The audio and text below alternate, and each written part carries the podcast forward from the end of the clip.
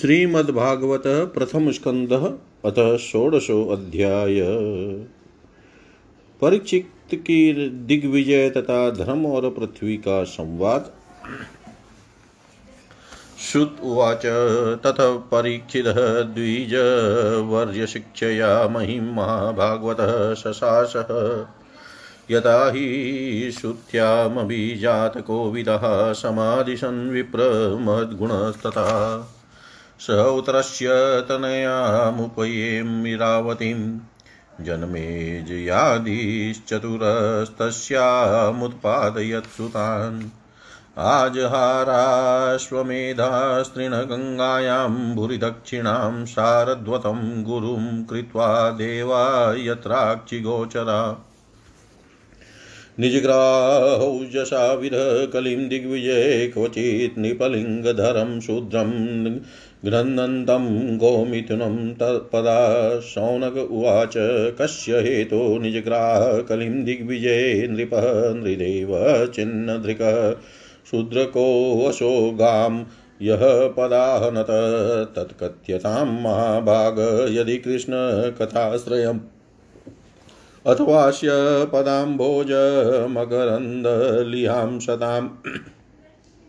किमन्ये रसदालापैरायुषो यदसद्वय क्षुद्रायुषां नृणामङ्गमत्रयानामृतमिक्षतां योपहुतो भगवान् मृत्युसामित्रकर्मणि न कश्चिन्म्रियते तावद् यावदास्तयहन्तकः एतदर्थं हि भगवान् अनाहुतः परमर्षिभिः अहो नृलोके पीयेत हरिलीलामृतं वचः। मन्दस्य मन्दप्रगयस्य वयो मन्दायुश्च वै निद्रया लीयते नक्तं दिवा च व्यर्थकर्मभिः। श्रुत्वाच यदा परीक्षित गुरुजाङ्गले वसन् कलिं प्रविष्टं निजचक्रवर्तिते। निशम्य वार्ता मनति प्रियाँ ततः शरासनं संयुग्सौण्डीराददे स्वलङ्कृतं श्यामतुरङ्गयोजितं रथं मृगेन्द्रध्वजमाश्रितः पुरातवृतो रथाश्वद्वीपपतियुक्तया स्वसेनया दिग्विजयाय निर्गतः। भद्राश्वं केतुमालं च भारतं चौतरान् कुरुन् किं पुरुषादीनि वर्षाणि विजित्य जगृहे बलिम्। तत्र तत्रोपशृण्वान् स्वपूर्वेशामात्मनां प्रगीयमानं च यश कृष्णमाहात्म्यसूचकम् आत्मानं च परित्रातम् अश्वत्थां नोऽस्त्रतेजस स्नेहं च वृष्णिपार्थानां, तेषां भक्तिं च केशवे। तेभ्य परं सन्तुष्टप्रीत्युधृम्बितलोचन महाधनानि वांसासि, ददौ हारान् महामना।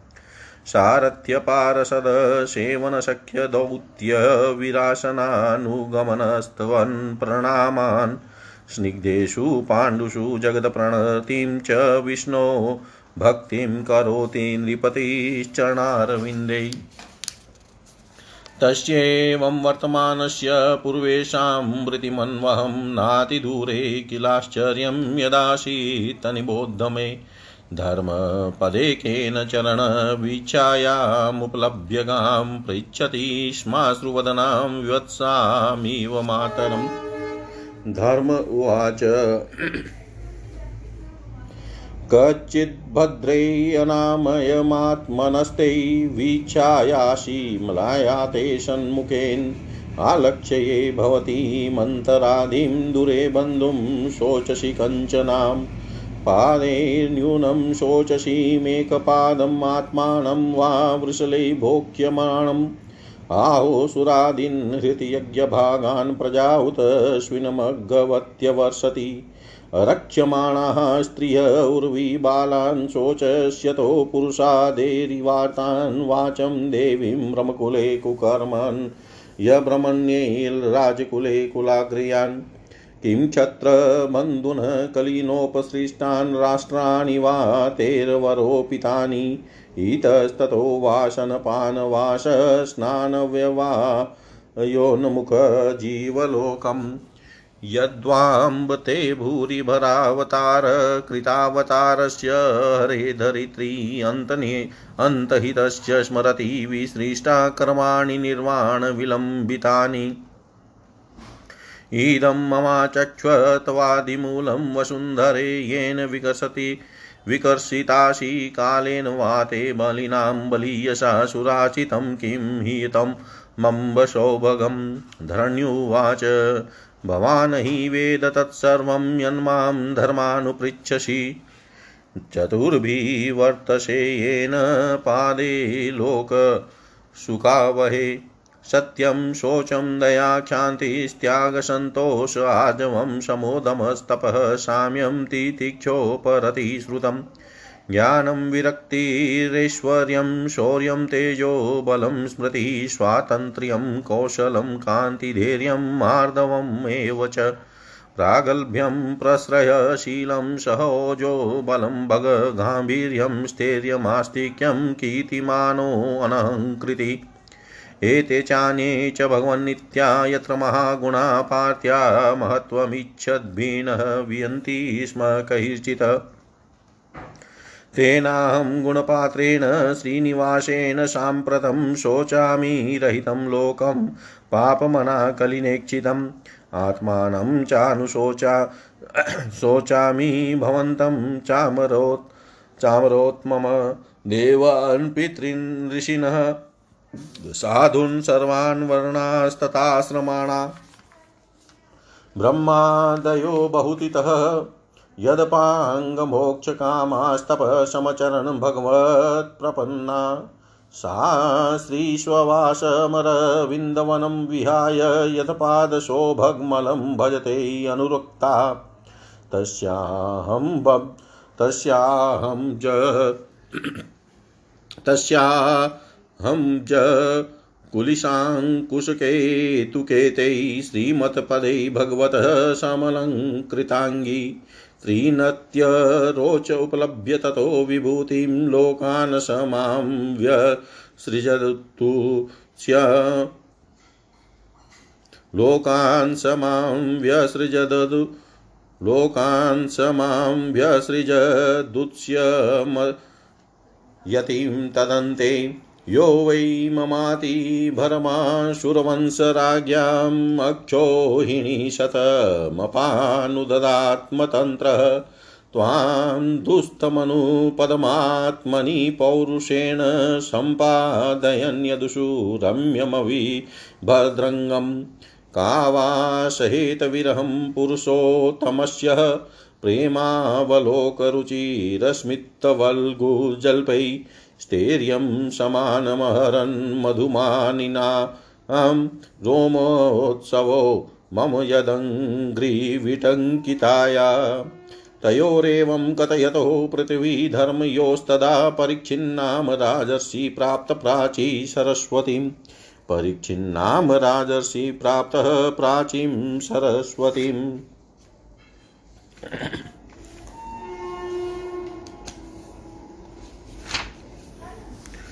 सूत जी कहते हैं, सोनक जी, पांडवों के महाप्रयाण के पश्चात भगवान के परम भक्त राजा परिचित श्रेष्ठ ब्राह्मणों की शिक्षा के अनुसार पृथ्वी का शासन करने लगे। उनके जन्म के समय ज्योतिषियों ने उनके संबंध में जो कुछ कहा था, वास्तव में वे सभी महान गुण उनमें विद्यमान थे। उन्होंने उत्तर की पुत्री इरावती से विवाह किया। उससे उन्होंने जन्म जय आदि चार पुत्र उत्पन्न किए, तथा कृपाचार्य को आचार्य बनाकर उन्होंने गंगा के तट पर तीन अश्वमेध यज्ञ किए, जिनमें ब्राह्मणों को पुष्कल दक्षिणा दी गई। उन यज्ञों में देवताओं ने प्रत्यक्ष रूप में प्रकट होकर अपना भाग ग्रहण किया था। एक बार दिग्विजय करते समय उन्होंने देखा कि शूद्र के रूप में कलियुग राजा का वेश धारण करके एक गाय और बैल के जोड़े को ठोकरों से मार रहा है। तब उन्होंने उसे बलपूर्वक पकड़कर दंड दिया। सौनक जी ने पूछा, महाभाग्यवान सूत जी, दिग्विजय के समय महाराज परीक्षित ने कलयुग को दंड देकर ही क्यों छोड़ दिया? मार क्यों नहीं डाला? क्योंकि राजा का वेश धारण करने पर भी था तो वह अधम शूद्र ही जिसने गाय को लात से मारा था। यदि यह प्रसंग भगवान श्री कृष्ण की लीला से अथवा उनके चरण कमलों के मकरंद रस का पान करने वाले रसिक महानुभावों संबंध रखता हो तो अवश्य कहिए।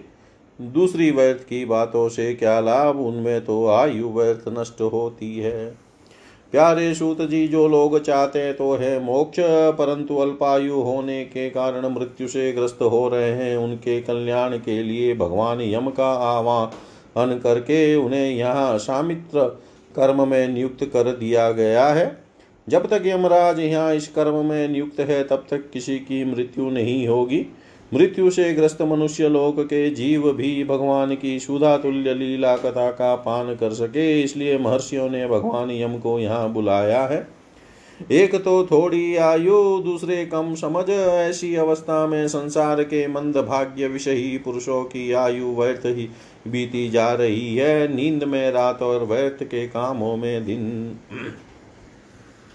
सूत जी ने कहा, जिस समय राजा परीक्षित कुरुजांगल देश में सम्राट के रूप में निवास कर रहे थे, उस समय उन्होंने सुना कि मेरी सेना द्वारा सुरक्षित साम्राज्य में कलयुग का प्रवेश हो गया है। इस समाचार से उन्हें दुख तो अवश्य हुआ, परंतु यह सोचकर कि युद्ध करने का अवसर हाथ लगा, वे उतने दुखी नहीं हुए। इसके बाद युद्धवीर परीक्षित ने धनुष हाथ में लिया, वे श्याम वर्ण के घोड़े घोड़ों से जुते हुए सिंह की ध्वजा वाले सुसज्जित रथ पर सवार होकर दिग्विजय करने के लिए नगर से बाहर निकल पड़े। उस समय रथ, हाथी, घोड़े और पैदल सेना उनके साथ साथ चल रही थी। उन्होंने भद्राशव केतुमाल, भारत, उत्तर कुलु, उत्तर कुरु और किम पुरुष आदि सभी वर्षों को जीतकर वहाँ के राजाओं से भेंट ली। उन्हें उन देशों में सर्वत्र अपने पूर्वज महात्माओं का सुयश सुनने को मिला। उस यशोगान से पद पद पर भगवान श्री कृष्ण की महिमा प्रकट होती थी। इसके साथ ही उन्हें यह भी सुनने को मिलता था कि भगवान श्री कृष्ण ने अश्वत्थामा के ब्रह्मास्त्र की ज्वाला से किस प्रकार उनकी रक्षा की थी। यदुवंशी और पांडवों में परस्पर कितना प्रेम था तथा पांडवों की भगवान श्री कृष्ण में कितनी भक्ति थी। जो लोग उन्हें यह चरित्र सुनाते उन पर महाराजा महामना राजा परिचित बहुत प्रसन्न होते उनके नेत्र प्रेम से खिल उठते, वे बड़ी उदारता से उन्हें बहुमूल्य वस्त्र और मणियों के हार उपहार में देते। वे सुनते कि भगवान श्री कृष्ण ने प्रेम पर वश होकर पांडवों के सारथी का काम किया। उनके सभासद बने। यहाँ तक कि उनके मन के अनुसार काम करके उनकी सेवा भी की। उनके सखा तो थे ही दूत भी बने। वे रात को शस्त्र ग्रहण करके विरासन में बैठ जाते और शिविर का पहरा देते। उनके पीछे पीछे चलते, स्तुति करते तथा प्रणाम करते, इतना ही नहीं। अपने प्रेमी पांडवों के चरणों में उन्होंने सारे जगत को झुका दिया। तब परीक्षित की भक्ति भगवान श्री कृष्ण के चरण कमलों में और भी बढ़ जाती थी। इस प्रकार वे दिन दिन पांडवों के आचरण का अनुसरा, अनुसरण करते हुए दिग्विजय कर रहे थे। उन्हीं दिनों उनके शिविर से थोड़ी ही दूर पर एक आश्चर्यजनक घटना घटी। वह मैं आपको सुनाता हूँ। धर्म बैल का रूप धारण करके एक पैर से घूम रहा था। एक स्थान पर उसे गाय के रूप में पृथ्वी मिली। पुत्र की मृत्यु से दुखिनी माता के समान उसके नेत्रों से आंसुओं के झरने झर रहे थे। उसका शरीर श्रीहीन हो गया था। धर्म पृथ्वी से पूछने लगा। धर्म ने कहा, कल्याणी, कुशल से तो हो न। तुम्हारा मुख कुछ कुछ मलिन हो रहा है। तुम श्रीहीन हो रही हो। मालूम होता है कि तुम्हारे हृदय में कुछ न कुछ दुख अवश्य है। क्या तुम्हारा कोई संबंधी दूर देश में चला गया है जिसके लिए तुम इतनी चिंता कर रही हो? कहीं तुम मेरी तो चिंता नहीं कर रही हो कि अब इसके तीन पैर टूट गए हैं, एक ही पैर रह गया है। संभव है तुम अपने लिए शोक कर रही हो कि अब शूद्र तुम्हारे ऊपर शासन करेंगे। तुम्हें इन देवताओं के लिए भी खेद हो सकता है।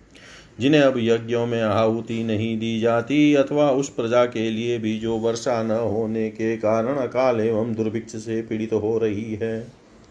देवी, क्या तुम राक्षस चरी के मनुष्यों के द्वारा सताई हुई अरक्षित स्त्रियों एवं आर्थ बालकों के लिए शोक कर रही हो? संभव है विद्या अब कुकर्मी ब्राह्मणों के चुंगल में पड़ गई है। और ब्राह्मण विप्रद्रोही राजाओं की सेवा करने लगे हैं, और इसी का तुम्हें दुख हो। आज के नाम मात्र के राजा तो सोलह आने कलयुगी हो गए हैं। उन्होंने बड़े बड़े देशों को भी उजाड़ डाला है। क्या तुम उन राजाओं या देशों के लिए शोक कर रही हो?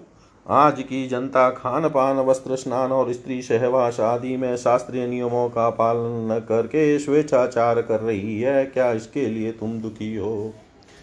माँ पृथ्वी, अब समझ में आया, हो न हो तुम्हें भगवान श्री कृष्ण की याद आ रही होगी, क्योंकि उन्होंने तुम्हारा भार उतारने के लिए ही अवतार लिया था और ऐसी लीलाएँ की थी।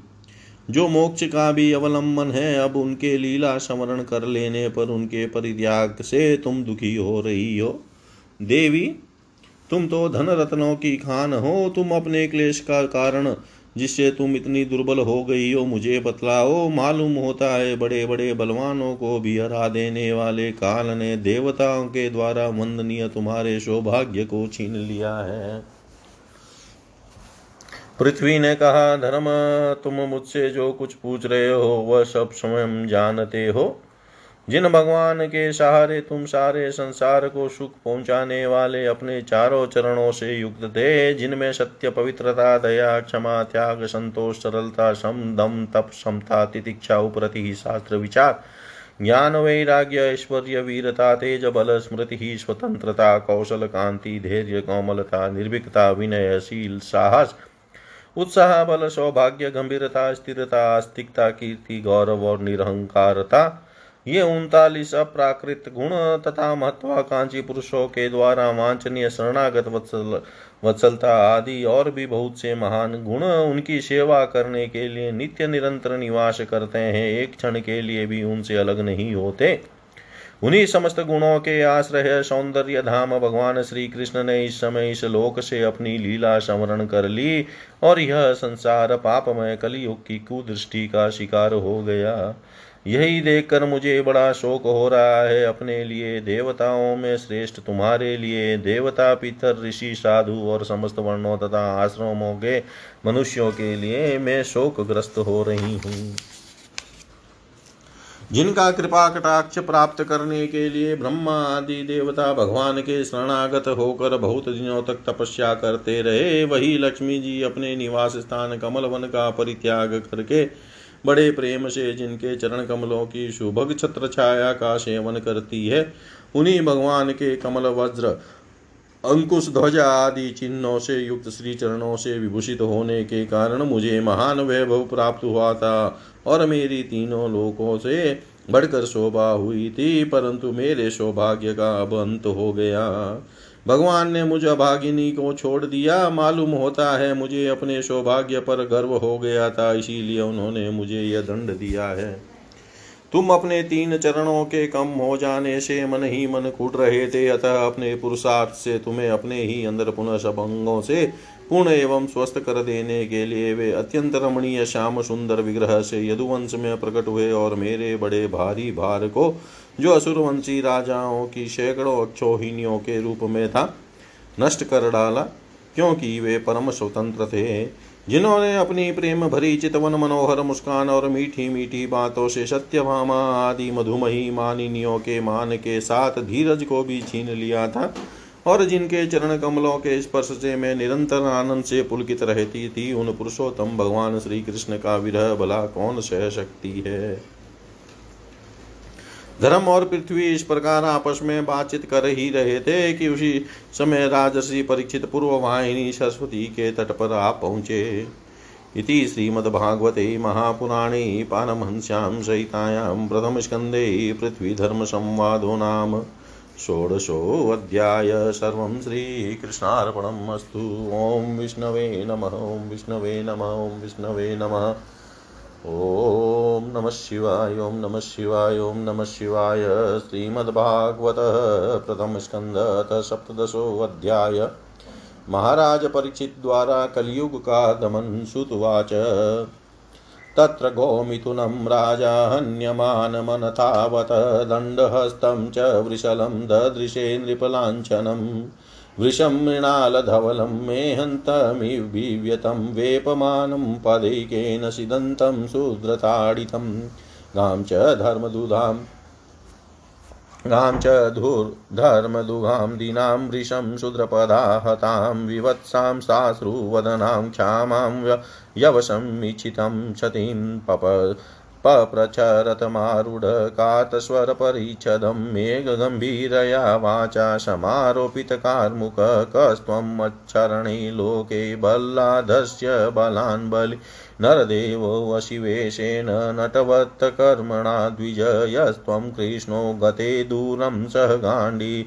वधन्वना शोच्योऽस्य शोच्यान् रहसि प्रहरणवधमहर्षि तं वा मृणालधवलपादे न्यूनपदाचरणवृषरूपेण किं कश्चिदेवो न परिखेदयन्। न जातु पौरवेन्द्राणां दोदण्डपरिरम्बिते भूतले अनुपन्त्यस्मिन् विना ते प्राणिनां शुच मा सौरभेयानुशुचो वेतु ते वृषलादमयं मारो धीरम्बभद्रं ते कलानां मयि शास्तरी। यस्य राष्ट्रे प्रजा सर्वास्त्रस्यन्ते साधव्यसाधुभिः तस्य मत्तस्य नश्यन्ति कितिरायुभगो गति। एष राज्ञां परो धर्मो हि आर्तानामार्तिनिग्रह अत एनं वदिष्यामि भूतद्रुवमसत मम।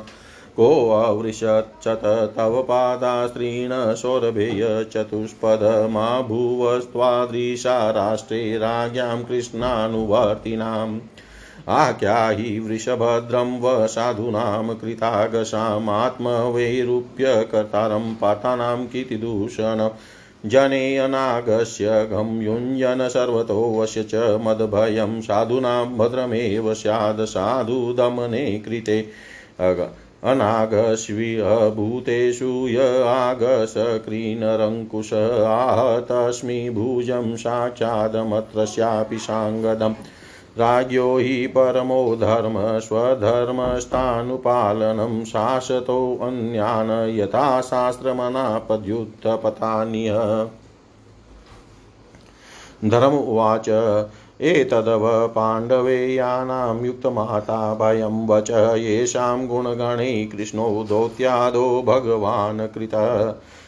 न वयं क्लेशबीजानि यतस्युपुरुषर्षभ पुरुषं तं विजानीमो वाक्यभेदविमोहिता। केचिद्विकल्पवशनाहुरात्मानमात्मन देवमन्ये परे कर्म स्वभावम् अपरे प्रभुम्।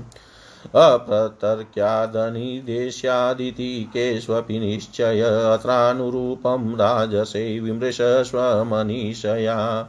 श्रुत्वाच एवं धर्मे प्रवदति च सम्राङ्गद्विजशतम्। समाहितेन मनसा विखेदः पर्यचष्टतमः। राजोवाच, धर्मं ब्रवीषि धर्मं ब्रवीषि धर्मज्ञ धर्मोऽसि वृषरूपदृक्। यदधर्मकृतः स्थानं शुचकस्यापि तद्भवेत्। अथवा देवमायया नूनं गतिर्गोचरा चेतसो वचश्चापि भूतानामिति निश्चय तपशोचं दया सत्यमिति पादाश्कृते कृता अधर्माशेस्त्रय्यो भग्नाश स्म यसङ्गमदेस्तव इदानीं धर्मं पादस्ते सत्यं निवर्तयेद्यत तं जिगृ ईक्षत्यधर्मोऽयमनृतेनेदितः कलि इयं च भूवर्गवता न्यासितोरुभराशति श्रीमदभिस्तत्तपदन्यासै सर्वतः कृतकौतुका। शोचत्यत्र कुला साध्वी ब्रह्मण्या नृपव्याजा शूद्रा भोक्ष्यन्ति मामिति। इति धर्मं महि चैव शान्तवयित्वा महारथ निशातमाददे खड्गं कलये अधर्महेतवे। तं जिघांसुमभिप्रेत्य विहाय नृपलाञ्छनं तत्पादमूलं शिरसा समगादभयविवल पतितं पादयो वीक्षय कृपयादिनवत्सल शरण्यो नावधि चलोक्य आह चेदं हसनिव राजोवाच न ते गुडाकेशयशोधराणां वधाञ्जले वै भयमस्ति किञ्चित् नवतितव्यं भवता कथञ्चन क्षेत्रे मदीये त्वं धर्मबन्धु। त्वां वर्तमानं नरदेवदेहेष्वनुप्रवृतोऽयं धर्मपूग। लोभोऽन्वितं चौर्यमनार्यमहो ज्येष्ठाच्च माया कलहश्च दम्भ। नवतितव्यं तधर्मबन्धो धर्मेण सत्येन च वतितव्ये। ब्रह्मावते यत्र यन्ति यज्ञै, यज्ञेश्वरं यज्ञविनात्तविज्ञा यस्मिन् हरिभगवान् युज्यमान युज्यामूर्ति यजतां संतनोति कामान् मोहान् स्थिरजङ्गमानाम्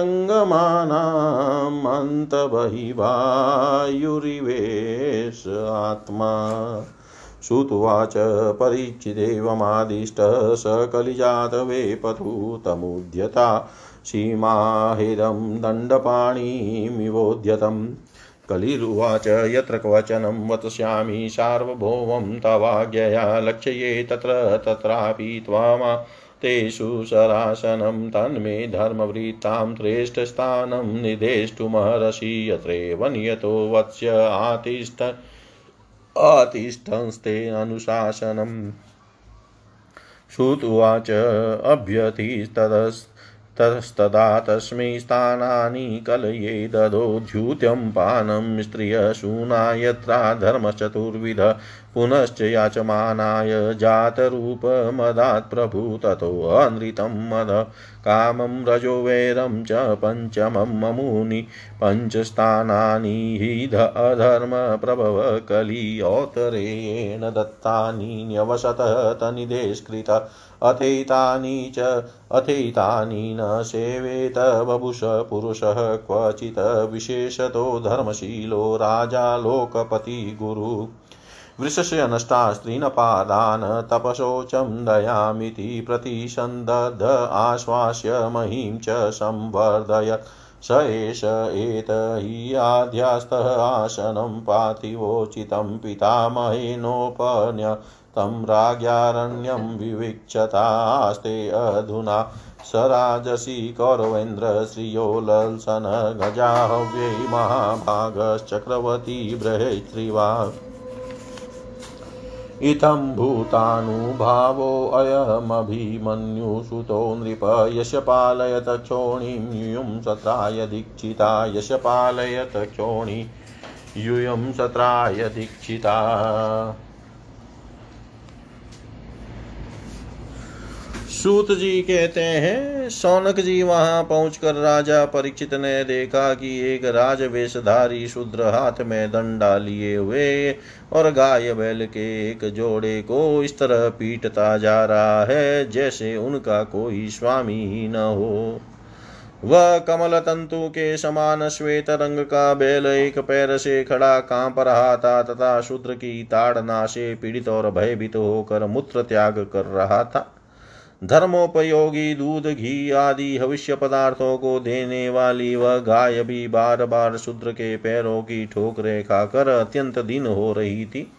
एक तो वह स्वयं ही दुबली पतली थी, दूसरे उसका बछड़ा भी उसके पास नहीं था, उसे भूख लगी हुई थी और उसकी आँखों से आँसू बहते जा रहे थे। स्वर्ण जटित रथ पर चढ़े हुए राजा परिचित ने अपना धनुष चढ़ाकर मेघ के समान गंभीर वाणी से उसको ललकारा। अरे तू कौन है जो बलवान होकर भी होकर भी मेरे राज्य के इन दुर्बल प्राणियों को बलपूर्वक मार रहा है? तूने नटकी भाषी वेश तो राजा का सा बना रखा है, परंतु कर्म से तू शुद्र जान पड़ता है। हमारे दादा अर्जुन के साथ भगवान श्री कृष्ण के परम धाम पधार जाने पर इस प्रकार निर्जन स्थान में निरपराधों पर प्रहार करने वाला तू अपराधी है। अतः वध के योग्य है। उन्होंने धर्म से पूछा, कमलनाल के समान आपका श्वेत वर्ण है, तीन पैर न होने पर भी आप एक ही पैर से चलते फिरते हैं, यह देखकर मुझे बड़ा कष्ट हो रहा है। बतलाइए, आप क्या बैल के रूप में कोई देवता है? अभी यह भूमंडल कुरुवंशी नरपतियों के बाहुबल से सुरक्षित है। इसमें आपके सिवा और किसी भी प्राणी की आँखों से शोक के आँसू बहते मैंने नहीं देखे। धेनु पुत्र, अब आप शोक न करें, इस सूत्र से निर्भय हो जाए। गौ माता में दुष्टों को दंड देने वाला हूँ, अब आप रोए नहीं, आपका कल्याण हो। देवी जिस राजा के राज्य में दुष्टों के उपद्रव से सारी प्रजा त्रस्त रहती है, उस मत वाले राजा की कीर्ति, आयु, ऐश्वर्य और परलोक नष्ट हो जाते हैं।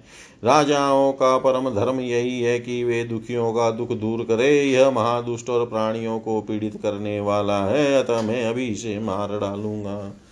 सुरभि नंदन, आप तो चार पैर वाले जीव हैं। आपके तीन पैर किसने काट डाले? श्री कृष्ण के अनुयायी राजाओं के राज्य में कभी कोई भी आपकी तरह दुखी न हो।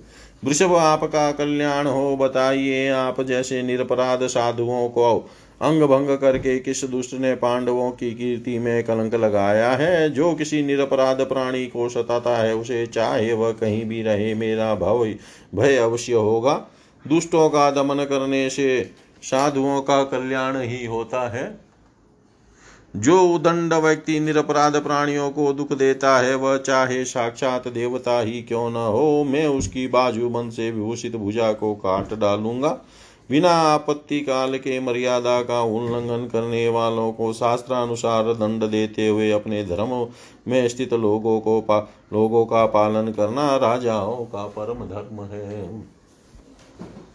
धर्म ने कहा, राजन, आप महाराज पांडु के वंशज हैं। आपका इस प्रकार दुखियों को आश्वासन देना आपके योग्य ही है, क्योंकि आपके पूर्वजों के श्रेष्ठ गुणों ने भगवान श्री कृष्ण को उनका सारथी और दूत आदि बना दिया था।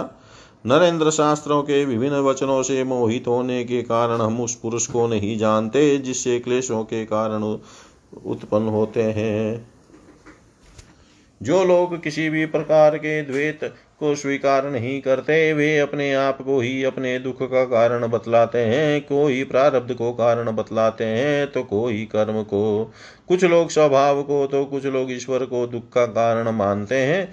किन्हीं किन्हीं का ऐसा भी निश्चय है कि दुख का कारण न तो तर्क के द्वारा जाना सकता, जा सकता है और न वाणी के द्वारा बतलाया जा सकता है। राज से अब इनमें कौन सा मत ठीक है? यह आप अपनी बुद्धि से ही विचार लीजिए। सूत जी कहते हैं, ऋषि श्रेष्ठ सौनक जी, धर्म का यह वचन सुनकर सम्राट परीक्षित बहुत प्रसन्न हुए। उनका खेद मिट गया। उन्होंने शांत चित होकर उनसे कहा, परीक्षित ने कहा, धर्म का तत्व जानने वाले वृषभ देव, आप धर्म का उपदेश कर रहे हैं। अवश्य ही आप वृषभ के रूप में स्वयं धर्म है। आपने अपने को दुख देने वाले का नाम इसलिए नहीं बताया है कि अधर्म करने वाले को जो नरकादि प्राप्त होते हैं, वे ही चुगली करने वाले को भी मिलते हैं। अथवा यही सिद्धांत निश्चित है कि प्राणियों के मन और वाणी से परमेश्वर की माया के स्वरूप का निरूपण नहीं किया जा सकता। धर्मदेव सत्य युग में आपके चार चरण थे, तप, पवित्रता, दया और सत्य। इस समय अधर्म के अंश गर्व आशक्ति और मद से तीन चरण नष्ट हो चुके हैं। अब आपका चौथा चरण केवल सत्य ही बच रहा है, उसी के बल पर आप जी रहे हैं। असत्य से पुष्ट हुआ यह धर्म युग कलयुग से भी ग्रास कर लेना चाहता है। ये गौ माता साक्षात पृथ्वी है, भगवान ने इनका भारी बोझ उतार दिया था और ये उनके राशि राशि सौंदर्य बिखरने वाले चरण चिन्हों से सर्वत्र उत्सवमयी हो गई थी। अब ये उनसे बिछुड़ गई है, वे साध्वी अभागिनी के समान नेत्रों में जल भर कर यह चिंता कर रही है कि अब राजा का स्वांग बनाकर ब्राह्मण द्रोही शूद्र मुझे भोगेंगे। महारथी परीक्षित ने इस प्रकार धर्म और पृथ्वी को सांत्वना दी। फिर उन्होंने अधर्म के कारण रूप कलयुग को मारने के लिए तीक्ष्ण तलवार उठाई। कलयुग ताड़ गया कि ये तो अब मुझे मार ही डालना चाहता है। अब अतः झटपट उसने अपने राज चिन्ह उतार डाले और भय विवल होकर उनके चरणों में अपना सिर रख दिया। परीक्षित बड़े यशस्वी दिन वत्सल और शरणागत रक्षक थे। उन्होंने जब कलयुग को अपने पैरों पर पड़े देखा तो कृपा करके उसको मारा नहीं। अपितु हँसते हुए से उससे कहा, परीक्षित बोले जब तू हाथ जोड़कर शरण आ गया, तब अर्जुन के यशस्वी वंश में उत्पन्न हुए किसी भी वीर से तुझे कोई भय नहीं है, परंतु तू अधर्म का सहायक है, इसलिए तुझे मेरे राज्य में बिल्कुल नहीं रहना चाहिए।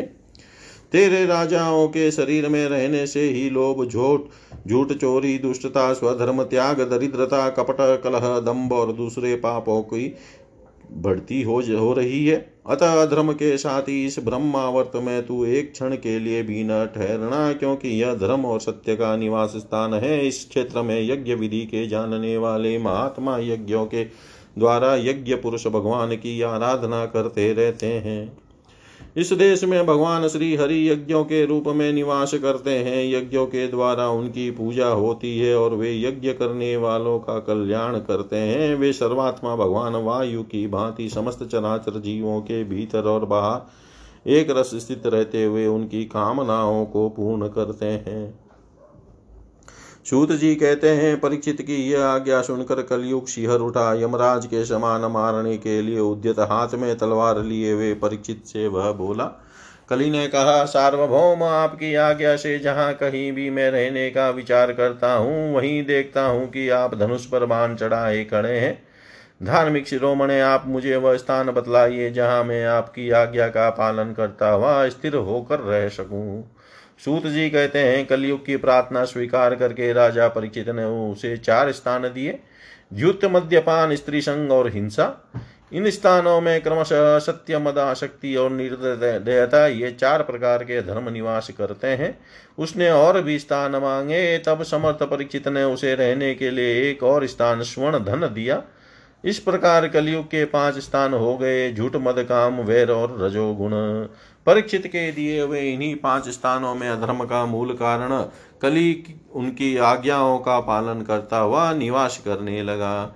इसलिए आत्मकल्याण कामी पुरुषों को इन पाँच स्थानों का सेवन कभी नहीं करना चाहिए। धार्मिक राजा प्रजा वर्ग के लौकिक नेता और धर्मोपदेष्टा गुरुओं को तो बड़ी सावधानी से इनका त्याग करना चाहिए। राजा परीक्षित ने इसके बाद वृषभ रूप धर्म के तीनों चरण तपस्या सोच और दया जोड़ दिए। और आश्वासन देकर पृथ्वी का संवर्धन किया।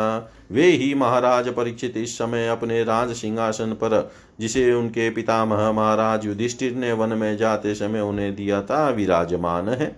वे परम यशस्वी सौभाग्य भाजन चक्रवर्ती सम्राट राजसी परीक्षित इस समय हस्तिनापुर में कौरव कुल की राज्य लक्ष्मी से शोभायमान है। अभिमन्यु नंदन राजा परीक्षित वास्तव में ऐसे ही प्रभावशाली हैं, जिनके शासन काल में आप लोग इस दीर्घकालीन यज्ञ के लिए दीक्षित हुए हैं। इति श्रीमद्भागवते महापुराणे पारमहंस्यां संहितायाँ प्रथम स्कंधे कलिनिग्रहो नाम सप्तदशोऽध्याय सर्वं श्रीशां सदाशिवार्पणम् ॐ विष्णवे नम, ॐ विष्णवे नम, ॐ विष्णवे नमः। श्रीकृष्णं शरणं मम, श्रीकृष्णं शरणं मम, श्रीकृष्णं शरणं मम।